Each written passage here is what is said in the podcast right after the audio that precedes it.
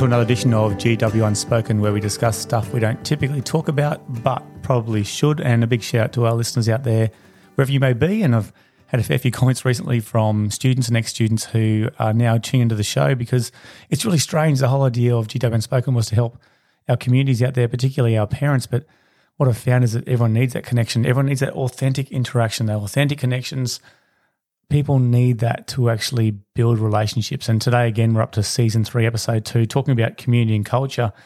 And I guess the importance of social well-being. I don't know if you've ever been in a place where you felt ostracized or not part of a group, or maybe going to a party and you just feel like, man, I just want to get out of here because I can't connect with anybody and I actually don't want to be here.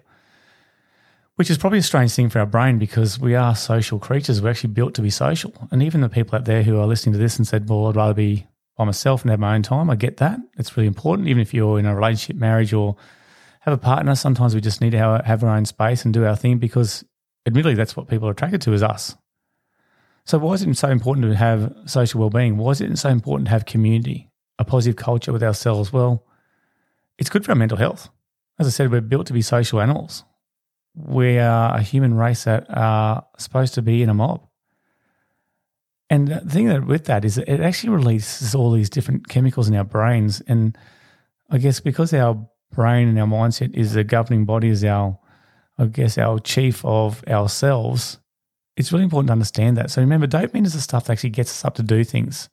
So I know, for example, my sister, big shout out to her. She's a legend, um, massive party animal, loves the dopamine of socializing, loves to get um, in and amongst it with the groups of friends and the dopamine excites her to do that. And then when she's in that moment and she has the people around, and think about your own perspective too, when you're around people and having a really good time, whether it be a party or a social occasion, that serotonin can comes up and then it makes you have that release of endorphins and making you feel really good. Another big part of the hormones is the oxytocin, and they call it the, I guess, the love hormone we have. So you get it often through intimacy or a good cuddle or maybe a good chat to somebody. And I'm a big believer in class that we should have our students have more group work, have more discovery based learning, have their buy in, have their ideas and thoughts. You know, there's a thought out there for our education counterparts. Let's stop blocking our kids' creativity. I mean, you think about when you're, I guess, under five and all you could do is dance and sing, or maybe not that well, but you know, we could dance and we'd sing. I mean, there'd be no no blockers. And as you get older, you're sort of told to get back in your box and learn certain ways and learn certain things. And often that creative, creativity is knocked out of us. So let our kids have a chat in class, talk about the topic, get their buy-in, get them to back up the right on the board, get some ownership there. Oxytocin is a feel-good hormone we get when we socialize with other people. And it's really important to have that, especially people who are having troubles with anxiety and depression and you know, don't have the confidence or the feeling to get up and out and about. Socialize, get around it. I know you don't feel like it, but that's the that's the place we want to get to. We actually try and get people who people respect and relate to. Uh, I had a great email recently from um, a young lady who just talked about how the podcast is helping her out, and it's just little tips and tricks of hearing some things that she can probably put into her life and work with and even with her group of friends and family. So how do we do that? How about we create our community? You know, it's always we always talk about you know finding your people, and sports a great thing for that, or an art club, or a music club, dance. We find people with similar interests, and we often get along with those those people. But how about having some compassion? How about having some empathy? We keep going on about, well, I keep going on about empathy and listening. They're the two major soft skills. Have some compassion about the people you talk with. You don't know what's going on, and you also don't know the impact you're having on people's lives. So be the better person for that have praise. We've got an Aussie culture that puts people down. The amount of times we hear that people say, oh, you know, you can't do that. Oh, benching 50Ks, you can't do that. That's the first thing we say, and we actually don't know how much negativity that actually holds or doubt it actually gives people. And doubt's our biggest killer to any ideas. So, how about we praise people, build them up? And how about again that listening, that understanding, understanding people, actually trying to understand how they feel if you actually understand people and try and get to know them and clarify, you're going to build a community because people will want to be around you because you're listening to them. Listen to people, remember what they say, have empathy and praise their positives. You'll build your community massively.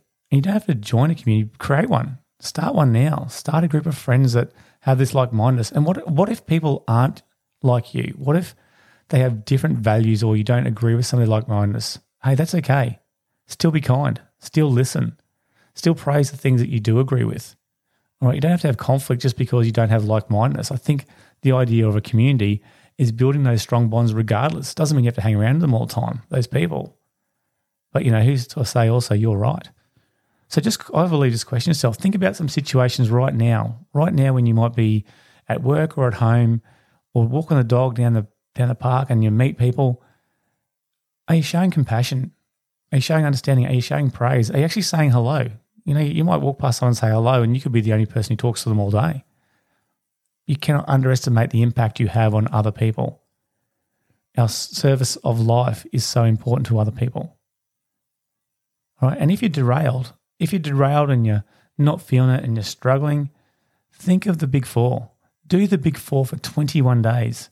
They say 21 days to uh, enforce a habit.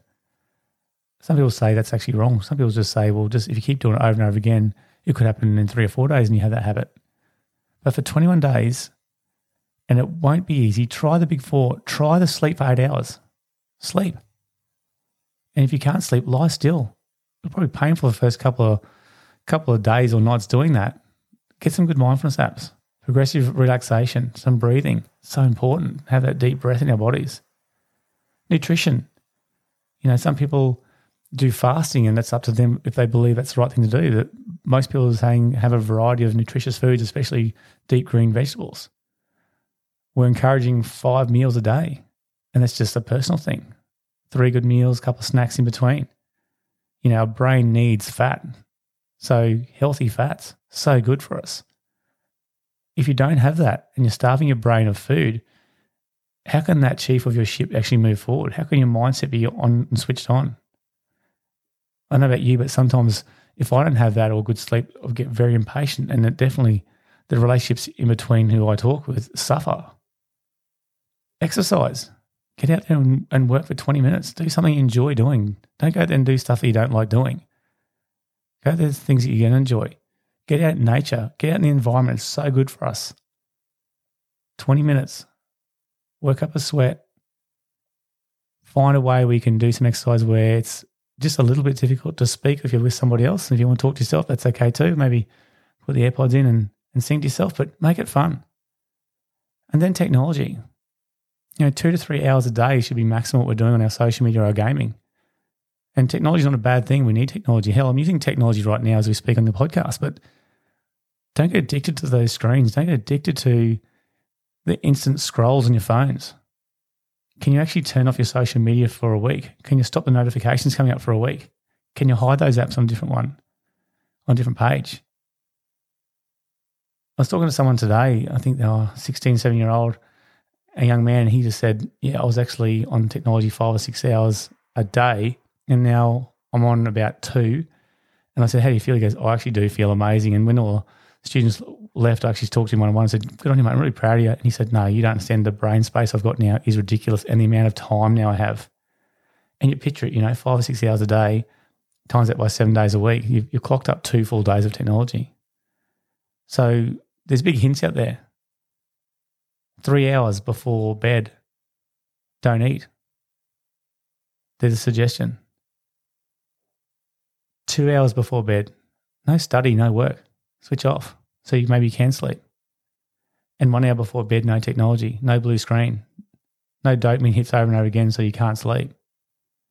These things will reset you to be the better person for you to build community and build your relationships.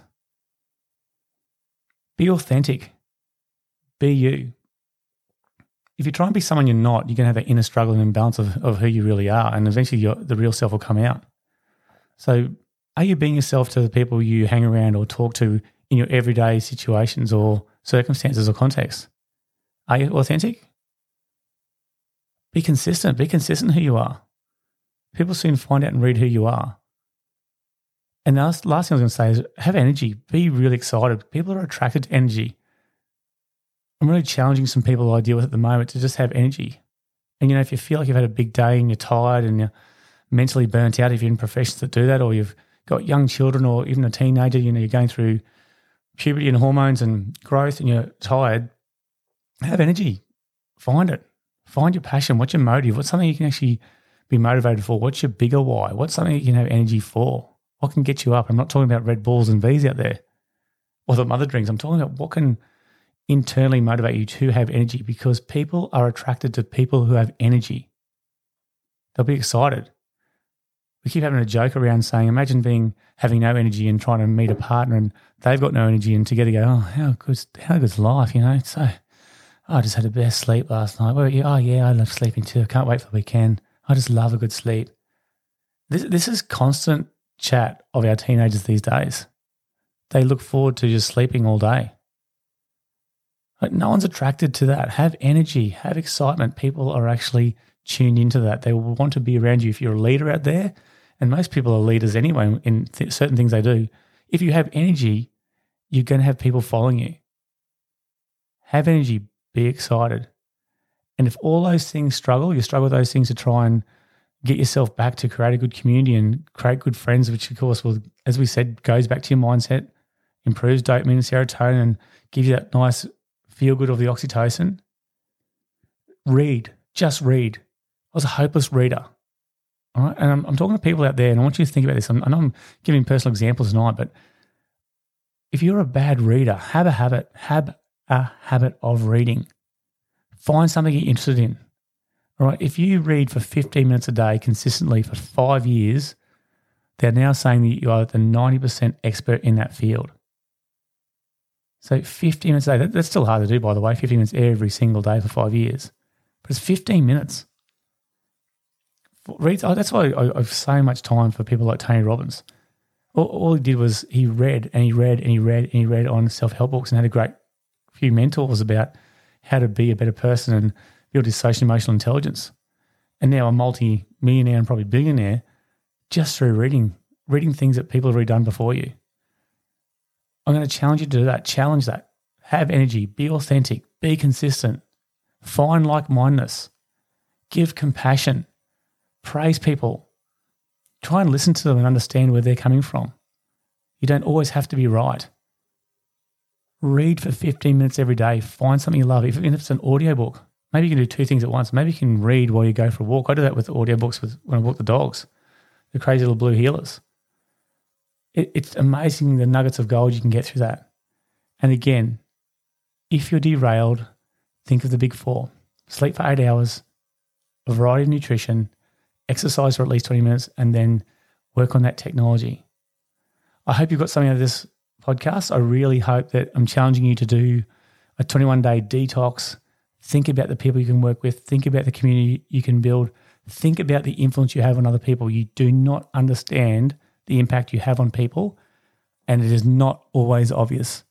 I look forward to talking to you in our next episode of GW Unspoken.